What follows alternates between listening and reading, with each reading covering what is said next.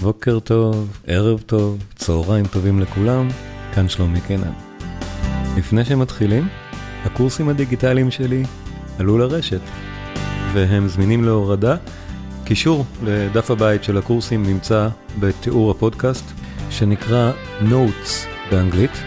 זה נמצא אצלכם למטה או מצד שמאל, תלוי על איזה מכשיר אתם uh, מאזינים. ומאוד אשמח אם תבקרו שם. בעמוד יש גם uh, תכנים חינמיים. בכל אחד מהקורסים יש uh, שיעור אחד שהוא פתוח לצפייה, וככה אתם יכולים לקבל בעצם עוד כמה פרקים של הפודקאסט שמעולם לא הועלו לכאן. יש שם כבר פרקים על באך, על יצירות של מוצרט, יצירות של בטהובן, על וגנר, תכנים שאני בטוח שתהנו מהם, אז אה, נתראה גם שם. הפעם שוב תוכן לשני הפודקאסטים כי עניינו גם קלאסי, גם מוזיקה קלה, אז אנחנו עם פרוקופייב, עם סטינג, עם טומיטה ועם דיוויד בואי. האזנה נעימה. כבר דיברנו די הרבה על, על, על המאה ה-20 במסגרת הזאת, וזה, וזה יפה. ואני היום, היום החלטתי לדבר על פרוקופייב, זה אחרי שבשבוע שעבר דיברנו על קופלנד. ומתאים, לדעתי, באמת, אולי לראות איזה מדגם מייצג של מלחיני הענק של המאה ה-20, שפרוקופייב הוא מהם, זו הזדמנות נהדרת לדבר באמת על המלחין הזה, שאני חושב ש... מנקודת ראותנו של המאה ה-21, הוא הנגיש ביותר בעצם מגדולי מלחיני המאה ה-20. כל מה שנשמע היום זה מוזיקה נגישה, באמת מוזיקה שהיא קלה. לא, לא קלילה, לא הנקודה שהיא חסרת משקל ולא מחייבת, אבל היא מוזיקה שיכולה להיות כמו מוצרט. אה, לא סתם פרוקופייב הוא באמת במבט לאחור, כל כך פופולרי. ברשימת ההקלטות, למשל, של פטר והזאב, זאת לא תהיה הפתעה גדולה אם אני אגיד שזו היצירה הכי מוקלטת בהיסטוריה, אבל גם היצירה שאנחנו נשמע עכשיו, ונקודה הכי טובה להתחיל עם פרוקופייב, במקרה הזה זאת תהיה הסימפוניה מספר אחת. בואו נתחיל, מה... נתחיל מההתחלה. הסימפוניה הראשונה של פרוקופייב. גם היא, רשימת ההקלטות של היצירה הספציפית הזאת, היא ארוכה. היצירה הוקלטה מאות פעמים. יצירה של המאה ה-20 נקראת בכינויה הסימפוניה הקלאסית, זה כינוי שפרוקופייב עצמו נתן לה. בשנייה ששומעים את הדבר הזה, ברור למה הוא נתן לה את הכינוי הזה. עכשיו, מקוצר זמן אני אדבר על הרקע לכתיבת הסימפוניה תוך כדי האזנה למוזיקה, אבל אה, רק, רק בשביל באמת לסבר את האוזן עד כמה הסימפוניה הזאת היא באמת קלאסית. בואו בוא ננתח אותה רגע, כאילו שזו יצירה לא מודרנית, אלא יצירה של מוצרט. אז, אה, אז בואו נראה. פרק ראשון, נושא ראשון.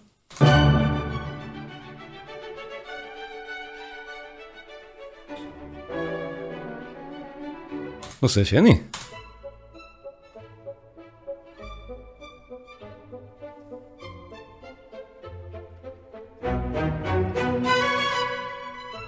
רקפיטולציה שחוזרת על הנושא הראשון.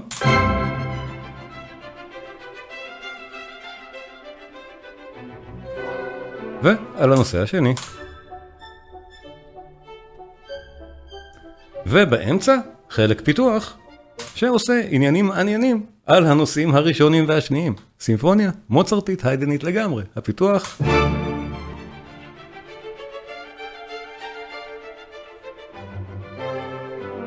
הסימפוניה מספר אחת של פרוקופייב, הסימפוניה הקלאסית, 1917, פרק ראשון, בואו נאזין, תוך כדי האזנה לארבעת פרקי הסימפוניה הבאמת קצרצרה הזאת, אני אספר מעט יותר על הרקע שלה. נושא ראשון.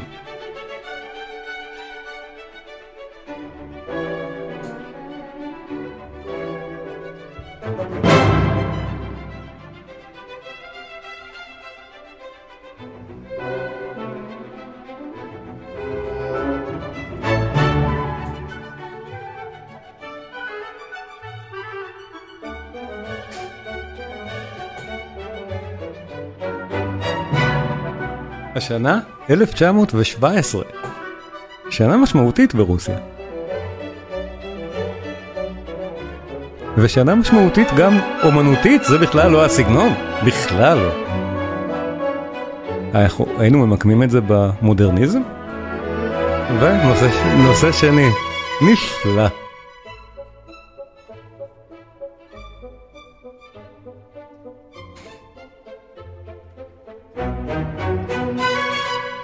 אם נשים את כל הדעות הקדומות בצד, על פניה המוזיקה הזאת היא כישרון מוצרטי בהתהוות.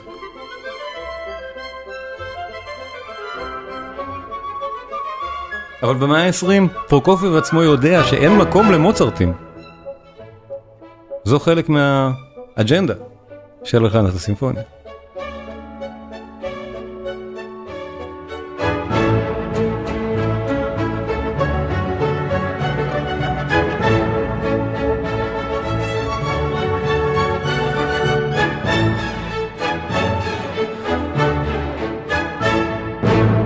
חלק הפיתוח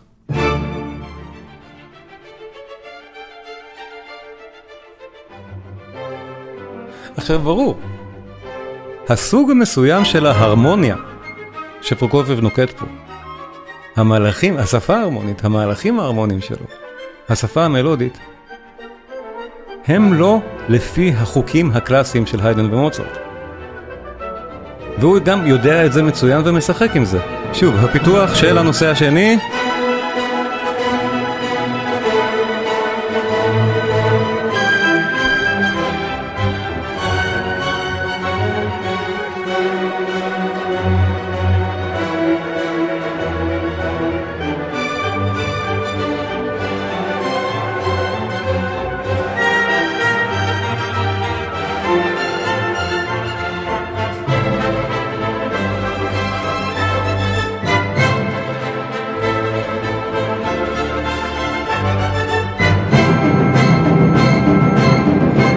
רקפיטולציה.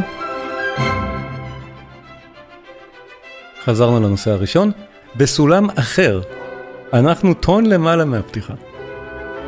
הוא לא בדיוק מוצרט והיידן. פרוקופיב כתב, או אמר על זה, שמה היידן או מוצרט היו מלחינים אם היו חיים היום. היום הכוונה ל-1916-17. זאת אומרת, זה לא חיקוי שלהם אז, אלא זה מה לדעתו הם מלחינים עכשיו, עכשיו ב-1916. נושא שני?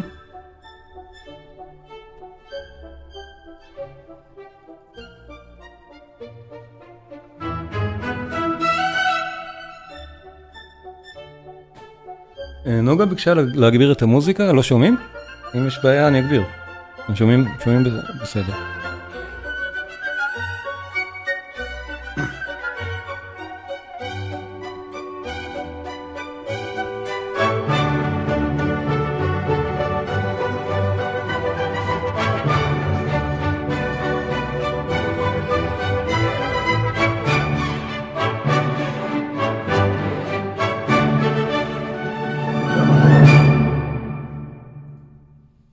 הסימפוניה הקלאסית. פרק ראשון, פרק נהדר, ארבעת הפרקים של היצירה הם נפלאים. בואו נשמע את הפרק השני על ארגטו, גם המלודיה וכל האווירה מתייחסת ישירות למוצרט, זה ברור.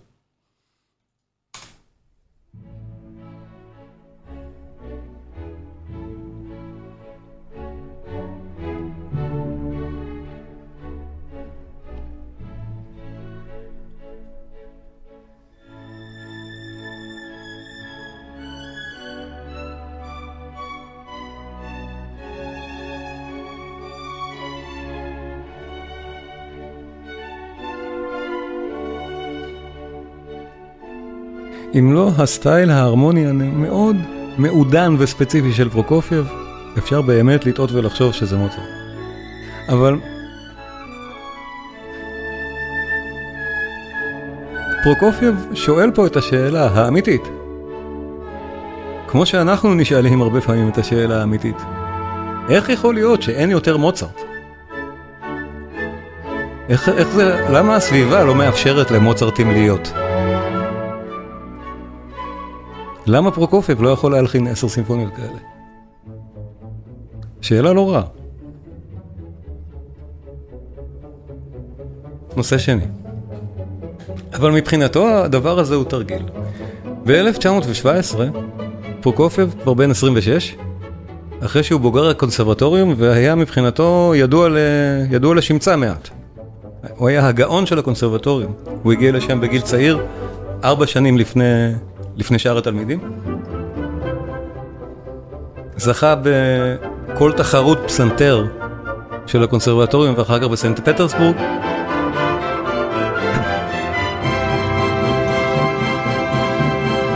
הפך להיות פסנתרן קונצרטי מאוד מבוקש, ועשה הרבה מאוד רעש בחוד החנית המודרניסטי של סנט פטרסבורג, בתקופה שבאמת במערב אנחנו מתחילים לשמוע את מה שדיברנו עליו בפעם הקודמת. האסכולה הווינאית השנייה. הדברים שרוצים לשבור את המסורת הטונאלית, או את המסורת של המוזיקה המערבית עד אותה נקודה. היצירה הזאת, מחוץ לסיפור הזה בכלל. זה ברור. חזרנו לחלק פיתוח קטן של שני הנושאים, הראשון והשני.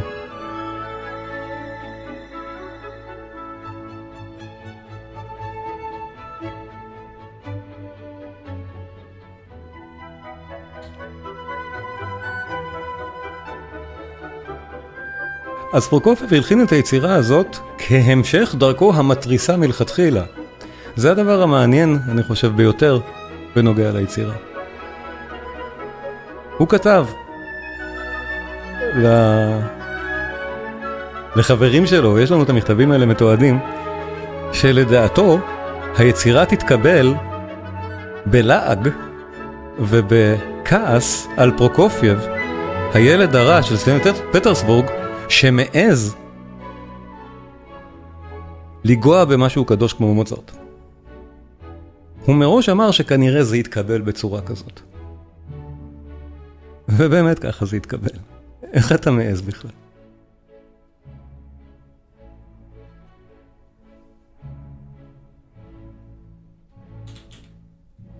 אבל פרוקופב מראה פה איזה סטייל נהדר יש לו של מלחין מלודי.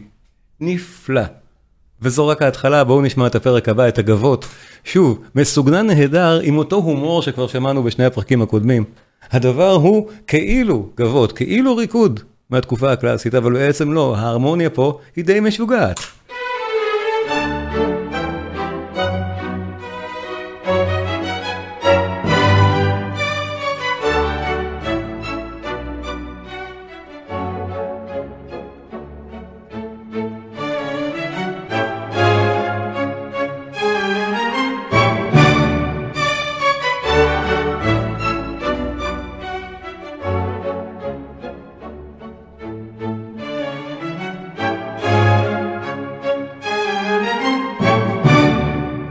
נושא שני. הגבות הקצרצרון הזה, נושא ראשון, נושא שני, וחזרה לנושא הראשון.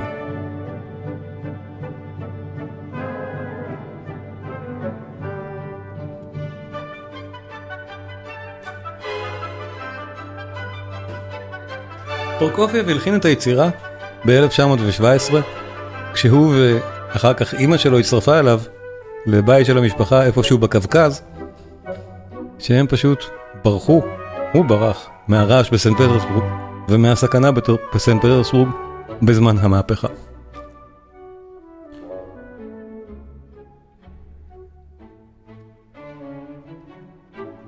והיצירה הזאת, כמה שהיא נשמעת לנו סטנדרטית, היא מהפכנית, בהפוך על הפוך של אותו היגיון אמנותי, של האווירה האמנותית בסנט פטרסבורג. היא תחילתו של הסטייל החדשני שנקרא נאו-קלאסיציזם. נאו-קלאסיקה. הסגנון הנאו-קלאסי. אה, פרוקופייב לא רצה להשתייך לז'אנר הזה אגב. הוא לא קיבל שהסימפוניה מייצגת סגנון מהסוג הזה. ואחר כך הוא אמר בצורה עוד יותר מעניינת, שהוא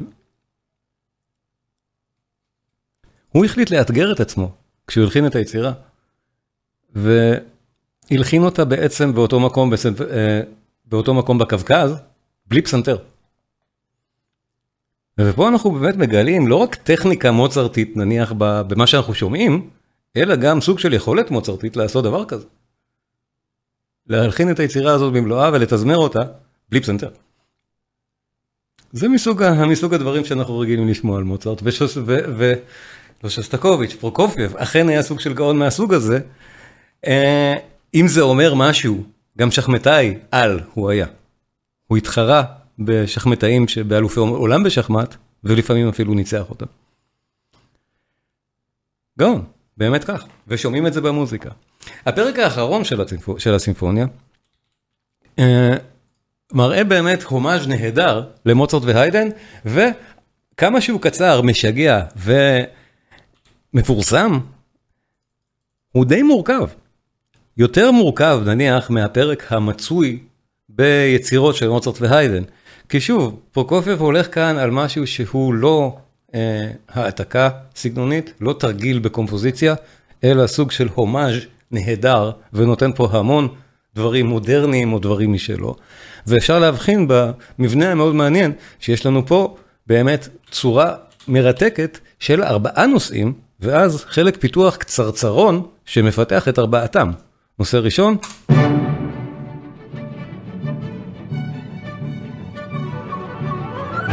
נושא שני.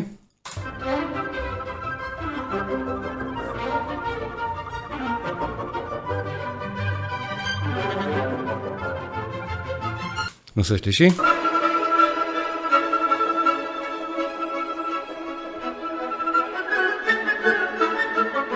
ונושא רביעי. בתוך הדבר הקצרצר הזה, תכף נשמע, ברצף הזה, יש לנו רה-אקספוזיציה של ארבעת הנושאים הזה, האלה, ואז פיתוחם, באמת כמו צורת סונטה קלאסית, ובסוף רקפיטולציה של ארבעתם. זה נהדר, והפרק הזה הוא מקסים, וכולו כתוב אך ורק בהרמוניה מז'ורית. דבר שאין כמעט בכלל, ושוב, זה דבר מודע ודי מודרניסטי שפרוקופייב עושה. התגרו בו חבריו הרוסים בכך שאין מוזיקה רוסית, אין סימפוניה רוסית שהיא שמחה.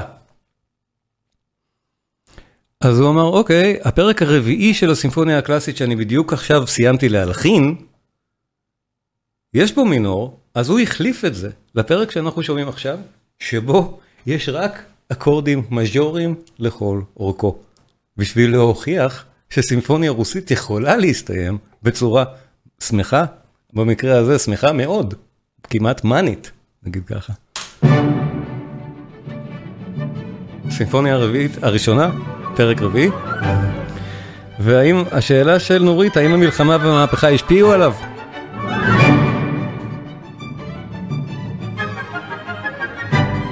כן. נושא שני.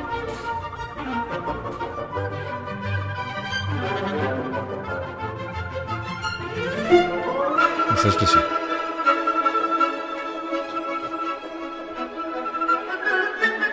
חיי, נכון, הנושאים מאוד דומים באופן.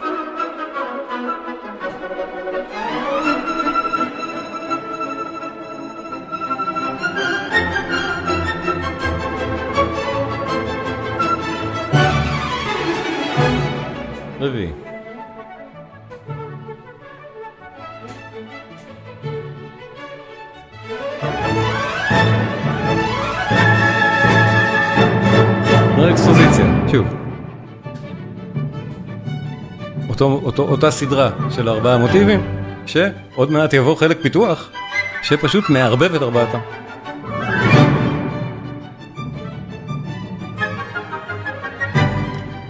אולי חלקכם זוכרים, המוזיקה הזאת הייתה, ליוותה כל מיני תוכניות בטלוויזיה החינוכית בזמנו. ובהרבה מאוד רדיו וטלוויזיה עד היום, הקטע הספציפי הזה, יש אותו בהמון מדיה, ואנחנו נשמע את זה עוד בהרבה מאוד קטעים אחרים של פרוקופייב, עם דוגמאות ספציפיות גם. של איך, איך פרוקופייב מאומץ לאמצעי המדיה השונים. אבל הקטע הזה, הקטעים האלה מהסימפוניה הראשונה, כמו שהם, אומצו לחינוכית בארץ. האם אצל פרוקופי יש צ'ייקובסקי? תכף נדבר. אה, ענייני אינטרסטרים הדף אותו, כן, גם על זה נדבר. חלק הפיתוח.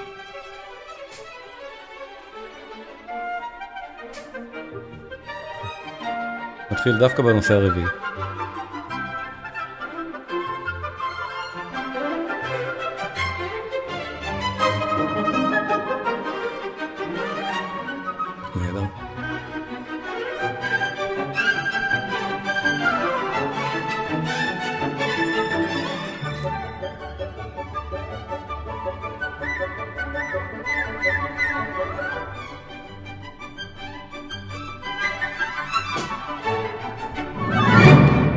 רקפיטולציה. לא שמנו לב אפילו, איך הגענו חזרה להתחלה. נהדר.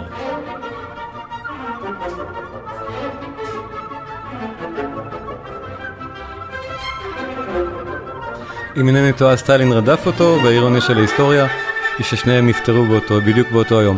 נגיע לזה. אה, אני מקווה שנגיע לזה היום, כי נראה לי שפרוקופייב הוא מספיק מעניין בשביל שתי הרצאות, אז יכול להיות שאנחנו נגיע לזה פעם הבאה.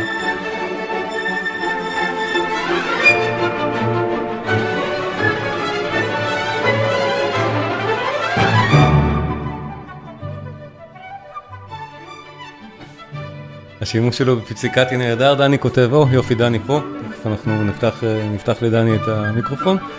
מזכיר את הבלט של רומיאו ויוליה, אנחנו נשמע את רומיאו ויוליה. הסימפוניה הראשונה, הקלאסית, של פרוקופייב, וההקלטה שאנחנו שמענו זה הקלטה של אה, קלאודיו אבדו, ואנחנו נשמע עוד קצת אבדו אה, היום בפרוקופייב, ואני אוהב אותו בכמה יצירות מהסוג הזה של פרוקופייב, גם אלה, זה הדברים בעיקר שהוא הקליט, אבל אם דני פה, בואו נפתח לו רגע את המיקרופון.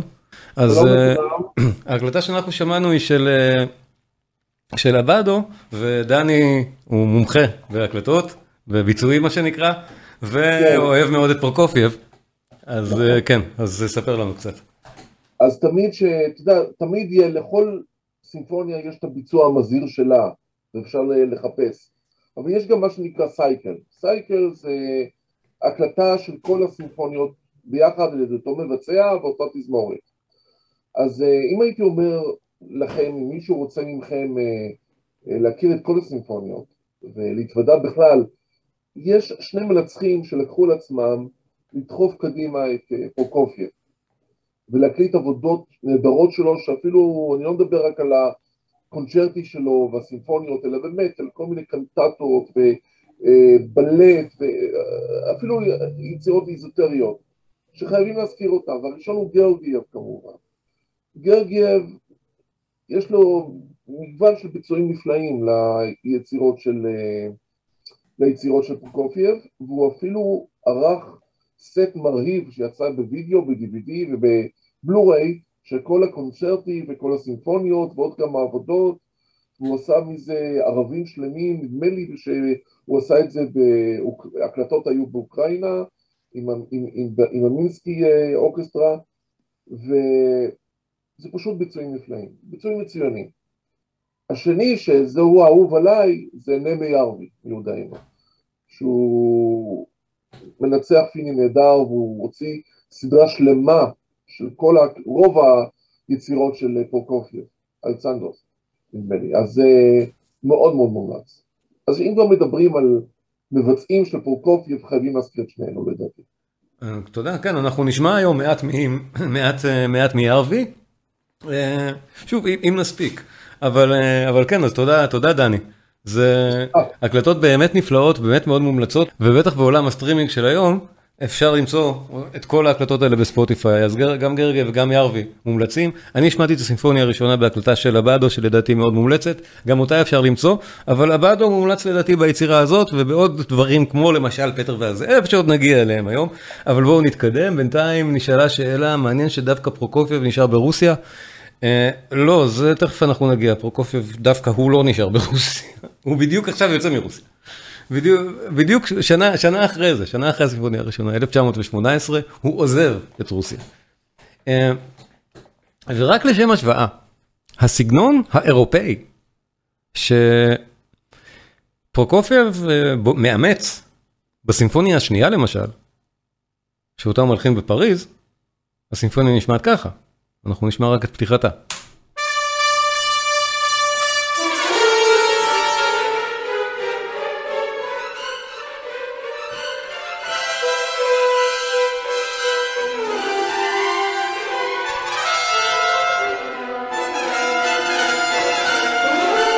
עולם אחר, לא בדיוק הסימפוניה הראשונה.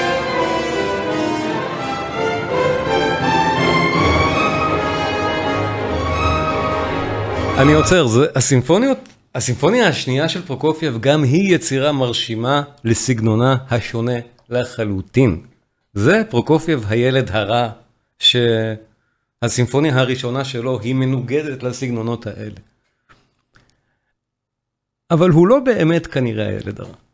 כי גם, כי, כי גם כשהוא עוזב את רוסיה, והוא עושה את זה בברכת השלטונות בשלב הזה, זה, זה, זה פרט מעניין שאחר כך כשהוא יחזור לרוסיה צריך לזכור אותו, שב-1918 השלטונות לא מנעו ממנו לעזוב בכלל, באמת זה עוד לא היה משטר סטלין, הדברים היו הרבה יותר פתוחים תחת לנין ושר התרבות שלו, אז אה, אז פרוקופייב קיבל את ברכת המשטר לעזוב ולנסוע בהתחלה לאמריקה, אחר כך הוא עשה קריירה באירופה, אבל אה, הדברים מהקריירה האירופאית של פרוקופייב שאנחנו עד היום באמת מאוד מאוד אוהבים, הם למשל האופרה שהוא הלחין בשביל בית האופרה בשיקגו ב-1921. אהבה לשלושת תפוחי הזהב, אחת מהאופרות האהובות של המאה ה-20, אנחנו נשמע רק קצרצר מתוכה, כי אנחנו עוברים היום סקירה על פרוקופייב, המרש לשלושת תפוחי הזהב. ואם אנחנו מזהים כבר את הסגנון הפרוקופייבי מהסימפוניה הראשונה, אותו סטייל, אותו מלחין.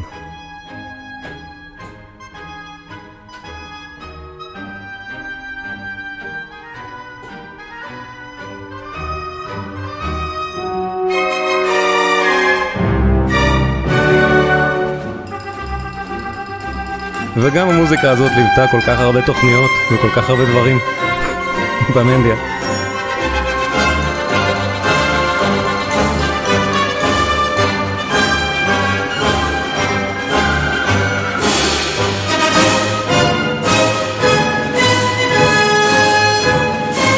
זה הקטע שכולם מכירים, לא כולם יודעים שיש את פרופורציה, זה מהנהדרים האלה, כן.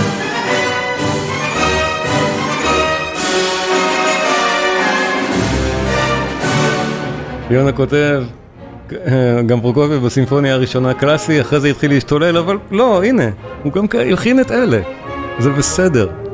הוא תמיד היה בסדר.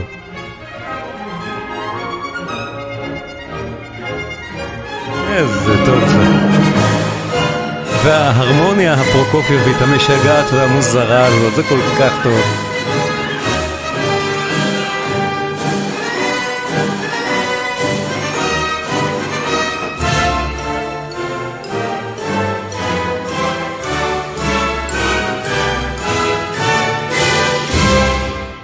ובמהלך כל השהות של פרוקופייב אה, בניכר, עד, עד שהוא חזר ל, לרוסיה ב-1936, הוא שמר על קשר, והרומן שלו עם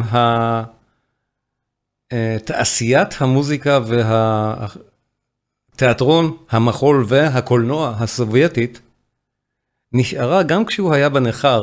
זה דבר חשוב לזכור, כי אנחנו הרבה פעמים טועים להגיד ש... את היצירות האהובות והנפלאות של פרוקופייב, שאנחנו תכף נשמע עכשיו, הוא עשה תחת המגף של סטלין, שסטלין הכריח אותו להתמתן, מה שלא נכון. למשל, ב-1933, המוזיקה לסרט Lieutenant קיג'ה, שזה אחד, שוב, מהקטעים הכי מפורסמים והכי אהובים של פרוקופייב והכי אהובים במאה ה-20 בכלל, פרוקופייב עוד לא חזר לרוסיה. זה אומנם היה קומישן של אה, אה, הקולנוע הסובייטי. אבל הוא עשה אותו באופן חופשי לגמרי, ופשוט מאוד אהב את הסרט ואת, ואת העניין. הסוויטה של לוטננט קיז'ה, שוב, בגרסה מפורסמת שהבאדו מנצח עליה, הרומנסה מתוכה. מוזיקה לסרט סובייטי.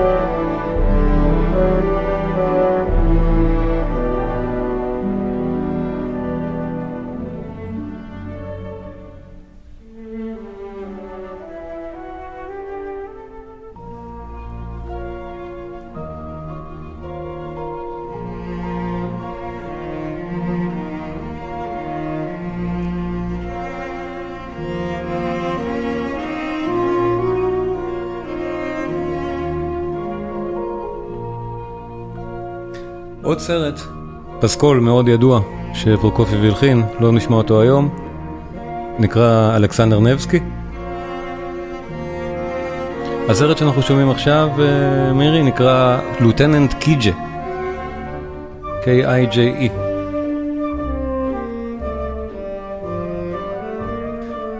בסרט הקטע הזה מושר. מה שאנחנו שומעים עכשיו זה את הסוויטה. הסוויטה התזמורתית שפרוקופיוב הפך את הפסקול של הסרט לסוויטה תזמורתית. פרוקופיוב במובן הזה הוא כבר מלחין של המאה ה-20. את כל מה שהוא עשה הוא הפך לסוויטות תזמורתיות. הבלטים שלו, תכף אנחנו נשמע דוגמה מפורסמת מאוד, הדוגמה המפורסמת תהיה מתוך הסוויטה התזמורתית.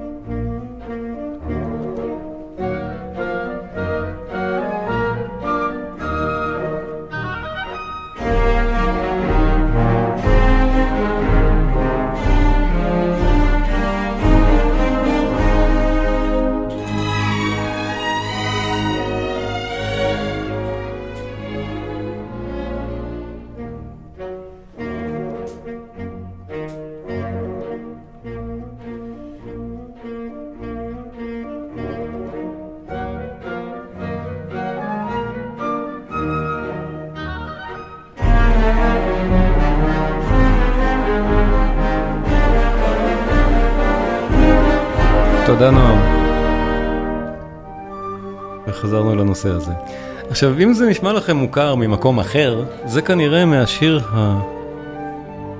המאוד אה, נוקב של סטינג, שנקרא Russians, נקרא רוסים. בשיאה של המלחמה הקרה, ב-1983, אה, סטינג הוציא את השיר והחליט להשתמש בלחן הזה של פרוקופייב, במוטיב של Lieutenant קיג'ה, מתוך הקטע הזה, בשיר שלו, Russians. הוא גם כתב על העטיפה של הדיסק, של התקליט בזמנו, את התווים. I borrowed this, this theme from Prokofiev.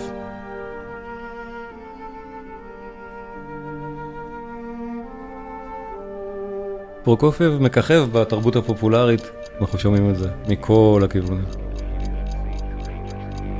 ג'פרי שאל איזו להקה, זה לא להקה, זה סטינג.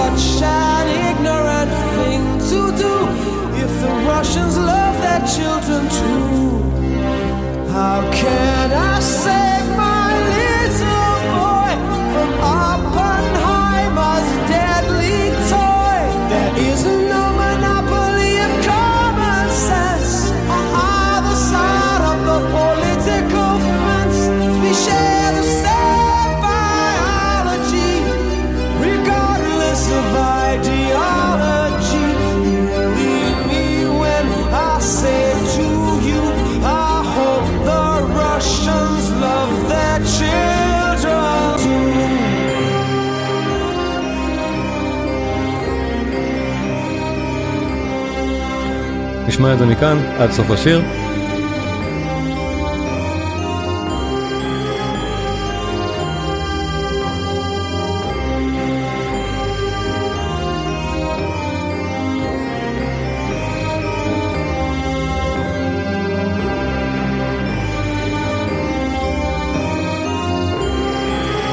אני משמיע מאמצע השיר, לא את כולו.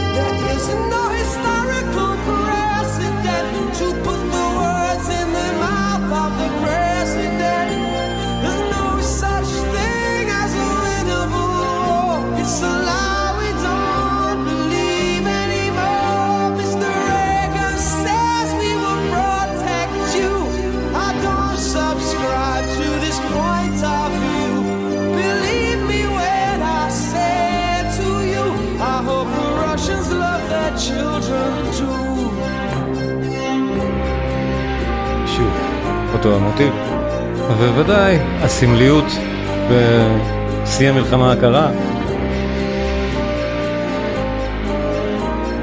לקחת את הנושא הנפלא הזה של פרוקופייב מ Lieutenant קיג'ה לתוך השיר הנפלא הלא פחות הזה של סטינג.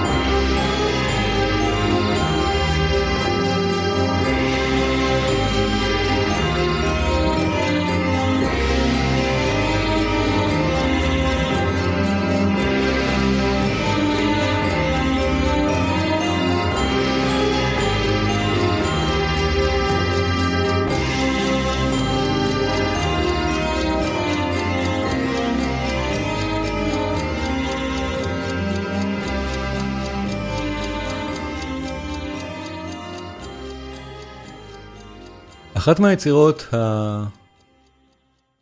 הענקיות של פרוקופייב מהתקופה, מהתקופה שלו לפני ששב לרוסיה, זה הקונצ'רטו השני לכינור. גם היא מאוד אהובה ומאוד ידועה מהרגע שבעצם היא נכתבה עבור כנר אה, ספרדי, שמאז שהיא נכתבה נכנסה לרפרטואר העולמי מיד, ואני ראיתי את זה כבר בהמון סרטים. פשוט את אותו, את אותו פרק שני מתוך הקונצ'רטו השני הנפלא לכינור של פרוקופייב מ-1935.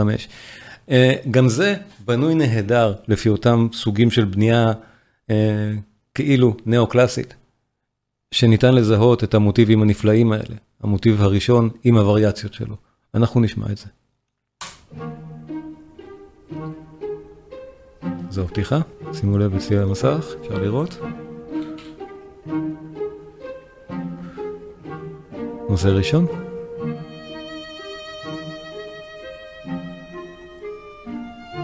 מי שמנגן כאן זה יאשה חפץ.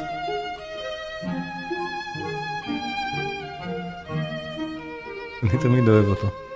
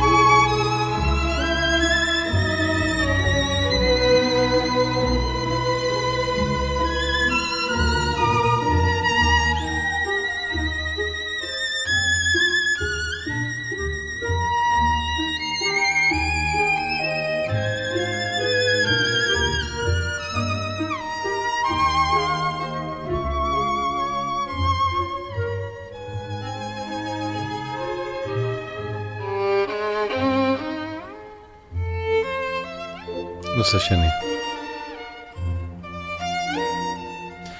אנחנו שומעים במוזיקה של פרוקופייב, בכל הקטעים שאנחנו שומעים היום, שהיה לו הרבה מאוד הומור במוזיקה.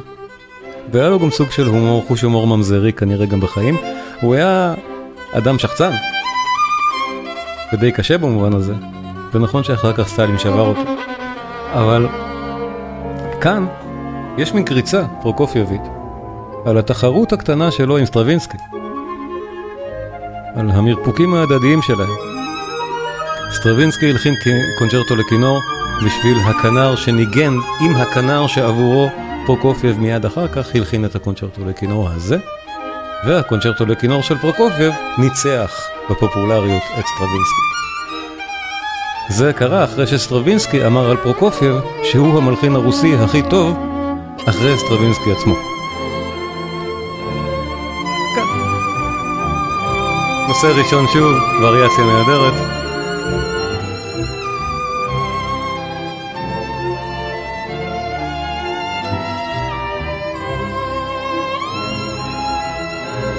כל ההתקשרות הזאת בין המלחינים הרוסיים קרתה ששניהם חיו מחוץ לרוסיה, ברור.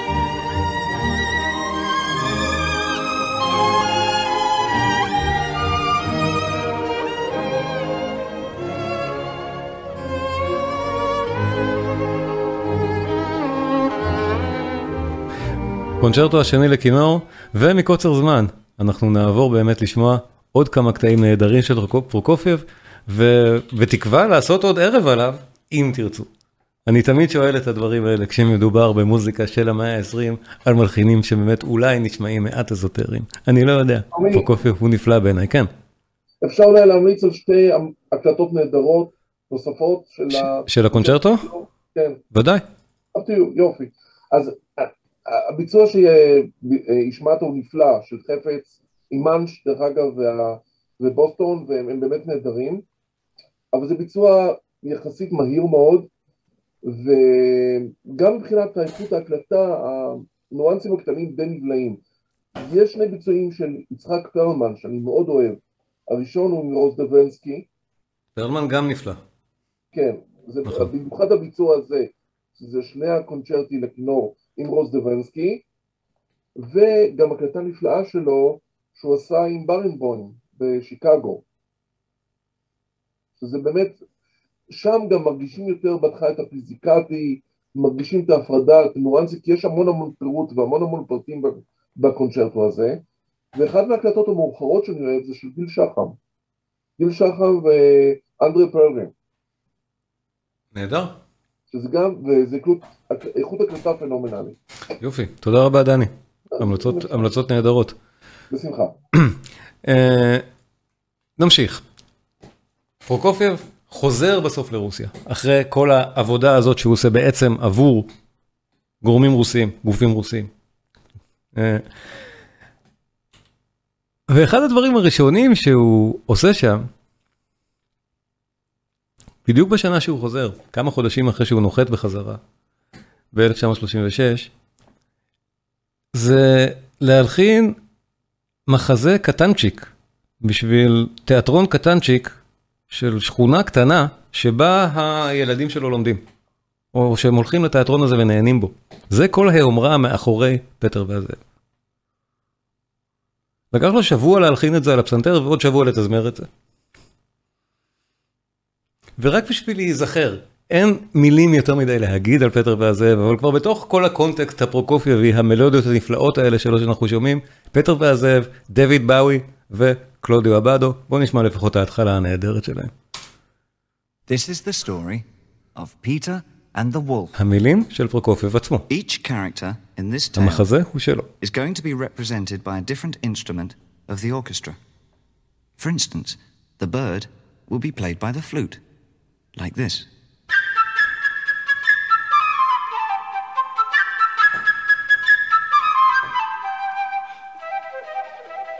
זה אותו מלחין עם הכישרון המלודי המדהים ששמענו בכל הסדרה של היצירות עד עכשיו.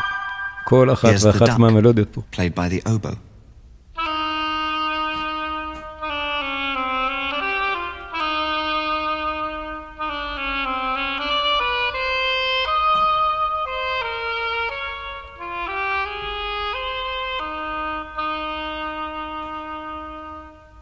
Played by the clarinet.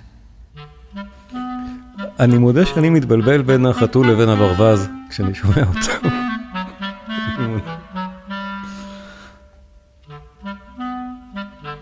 אבל זה תיאורים מוזיקליים הרי נהדרים. זה סוג של ספר לימוד אחרי זה למלחיני קולנוע, איך לתאר דברים במוזיקה. The bassoon will represent grandfather. סבא שלי לא נשמע ככה, כל אחד והסבא שלו.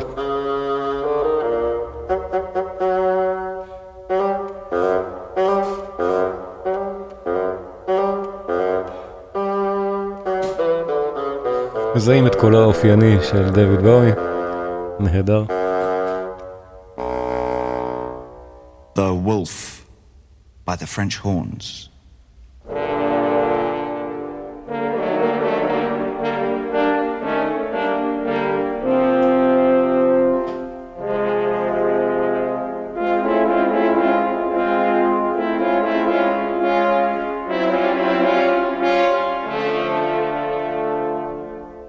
Peter by the strings. או. שימו לב, גם ההרמוניה הפרוקופייבית המאוד מעניינת. זה כל כך מחוץ לכל דבר קלאסי, ועדיין זה מקסים וכל כך קל. בדיוק כמו בסימפוניה הקלאסית שלו, זה הסגנון שפרוקופייב נמצא בו בבית. The blast of the hunter's shotguns, played by the kettle drums.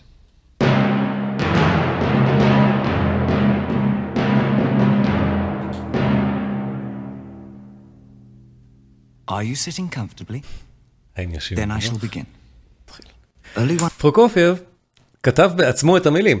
זה לא באמת מתבסס על מחזה של היה פטר והזאב והוא הלחין אותו, הוא פשוט כתב את העלילה הזאת. ועד היום אני יודע מבמאים של תיאטראות ילדים קטנים שאני מכיר שמאוד מאוד קשה לביים את זה מהסיבות של. מסיבות דרמטורגיות. המחזה הזה במרכאות הוא לא בדיוק מחזה מוצלח כ... כדרמטורג, אבל, אבל מה זה משנה. זו יצירת מופת כל כך נהדרת, ואם היה זמן היינו גם שומעים אולי את הסוף של זה, שהוא גם פיתוח סימפוני מבריק מאוד של כל המוטיבים ש... שנאספו פה עד עכשיו. זה כאילו ילדותי, אבל הפיתוח הסימפוני הנהדר שפרוקופייב עושה לזה בסוף, אני ממליץ לכולם, נוסטלגית, לחזור ולהאזין לפטר והזאב, באוזניים מבוגרות, זה נהדר. אבל אה, עוד כמה מטעמי פרוקופייב, לסיום, ואנחנו נעשה עליו עוד מפגש באמת, כי נראה לי, ש, נראה לי שכולם אה, כולם אוהבים ונהנים. אבל באמת, הדברים מחזר, ממש לפני חזרתו לרוסיה ותוך כדי חזרתו לרוסיה. החוזה על הבלט רומאו ויוליה, שגם התחיל לפני שהוא חזר ועלה לבמה אחרי שהוא חזר. ואחד מהקטעים המפורסמים והידועים של המאה ה-20 ושל פרוקופייב ובכלל, מתחיל באופן המודרניסטי מאוד הבא.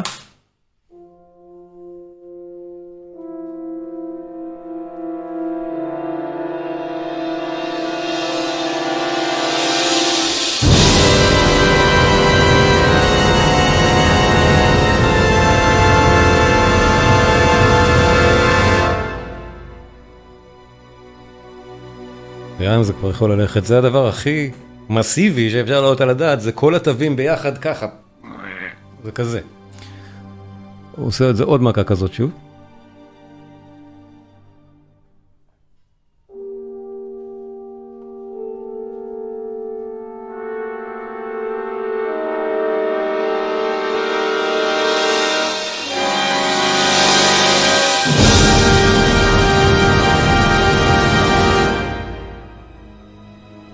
הקטע שתכף נגיע אליו הוא מאוד מפורסם, מעניין אותי מי מכם יודע לאן זה הולך. הקטע הראשון הוא סוויטת, המחול, סוויטת הבלט רומא ויוליה השנייה. כי את הבלט הוא חילק לשלוש סוויטות, הנה זה בא.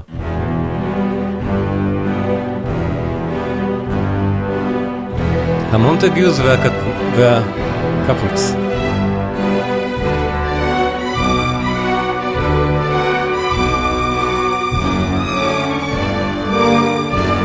תודה רבה דליה.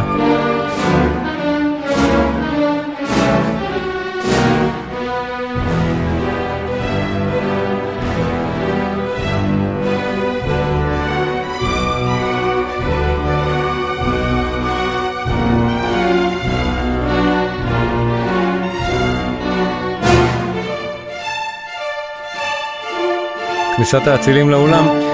נכון, אבל החלק, הקטע שאני משמיע הוא מתוך גרסת הסוויטה. אמרנו, פרוקופייב עשה לכל דבר גרסת סוויטה, זו הפתיחה של סוויטת הבלט מספר 2 מרומאו ויוליה. פתיחה נהדרת.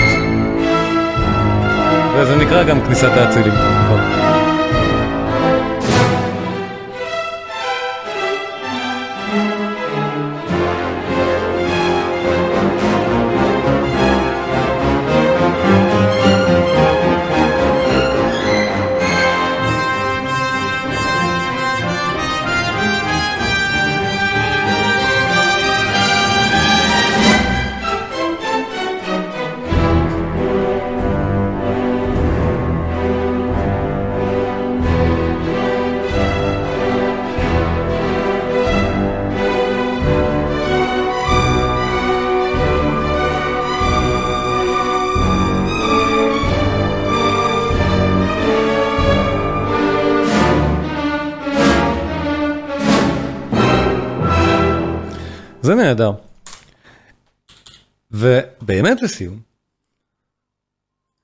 מי שזוכר את ההפתעה הזאת, גם מהילדות שלי, ובטח אתם זוכרים את זה.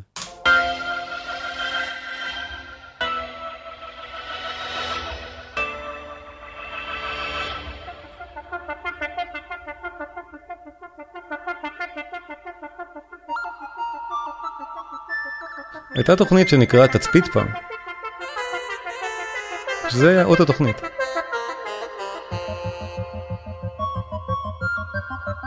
המוזיקאי, המוזיקאי האלקטרוני הפורץ הדרך, אה, פניטומיטה, שנות ה-70, עשה גרסה מסינתסייזרים בפרק הסקרצו שנוגה הזכירה, של הסימפוניה החמישית של פרקופיה.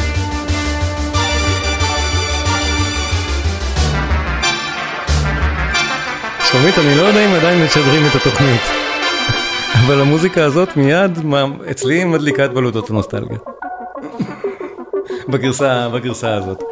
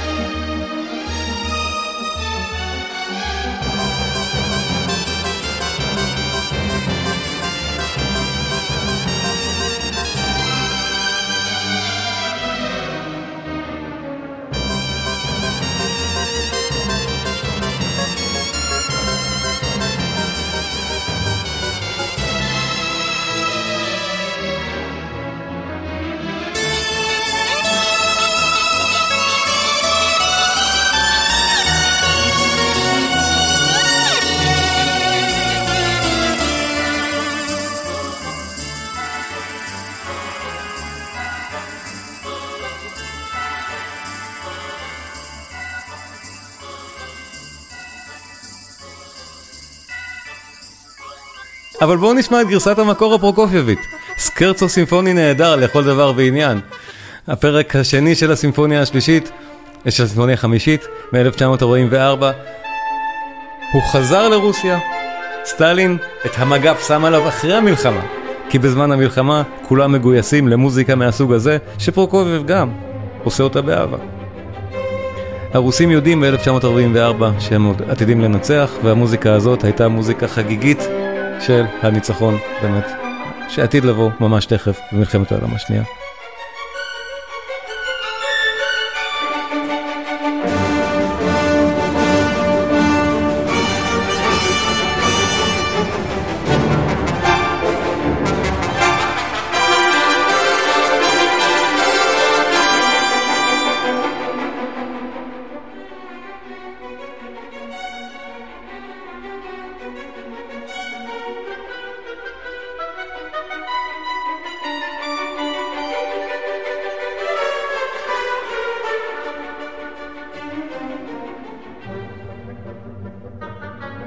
אז מדוע פרוקופייב חזר לרוסיה? די ברור. הקומישנים שלו, רוב עבודת הקומפוזיציה שהוא עשה גם כשהוא היה בנכר, הייתה לרוסיה. והוא העדיף קומפוזיציה מאשר להיות פסנתרן מבצע, פסנתרן קונצרטי מבצע. צריך לזכור שבשנות ה-30 היה גם משבר כלכלי מאוד קשה בארצות הברית. כל הדברים האלה פיתו אותו לחזור. הוא לא העלה בדעתו כמה קשה יהיה לצאת אחרי שהוא חזר.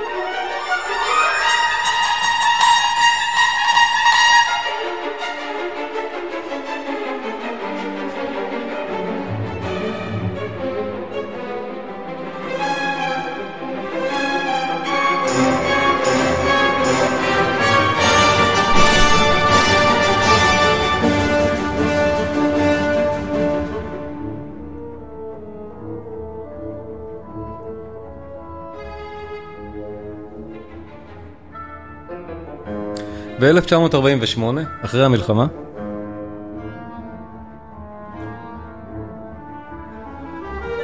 ז'דנוב המפורסם, הצנזור הגדול של הפוליטבירו, שר התרבות, שר החינוך, האשים ב decree ידוע מאוד את פרוקופייב, שוסטקוביץ', את חצ'טוריאן ועוד, ועוד שני מלחינים במוזיקה פורמליסטית. על מקרה שוסטקוביץ' דיברנו, שוסטקוביץ' קיבל הרבה יותר אה, מגף קשה מסטלין, אבל גם פרוקופייב קיבל את החלק שלו. נושא שני, נושא שני נהדר.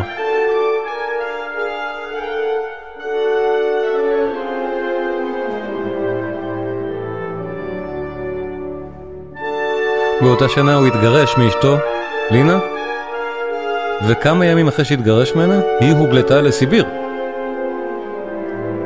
זו הדרך שבה המשטר הסטליניסטי כיבד את מלחיניו. נושא שני נהדר.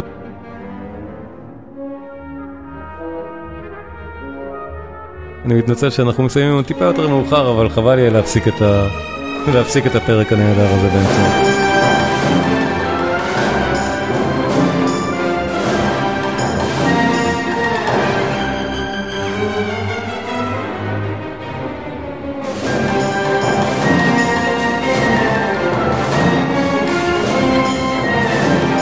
ההקלטה הזאת שאנחנו שומעים, זה הקלטה שדני המליץ עליה בהתחלה. הקלטה של ירבי. מומלץ מאוד מאוד.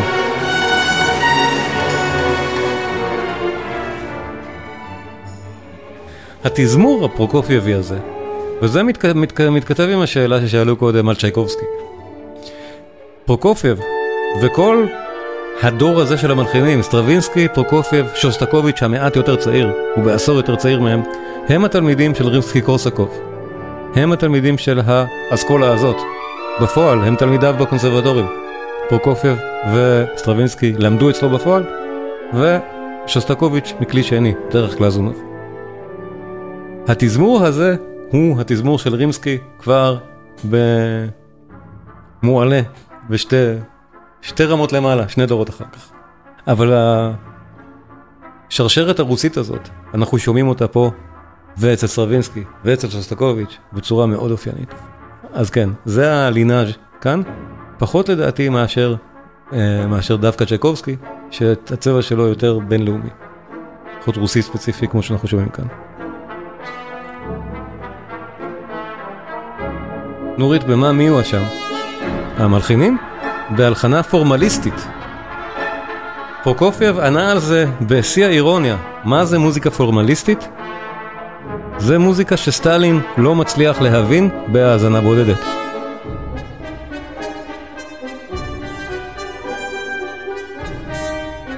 הגדרה מעולה. תודה על המחמאות, תודה לכם.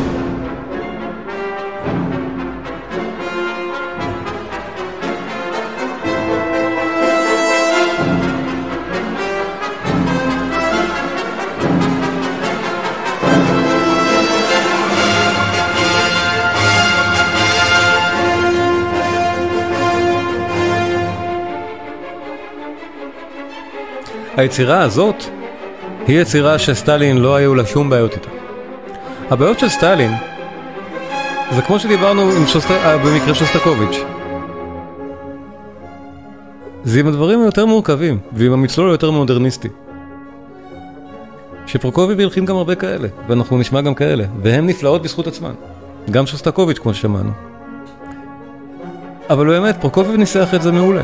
מה שסטלין לא מבין בהאזנה אחת, מה שסטלין לא אוהב, מה שסטלין לא סובל, זה פורמליסטי. זה מזיק למעמד הפועלים, זה מוזיקה רעה. פורמליזם, זו המילה.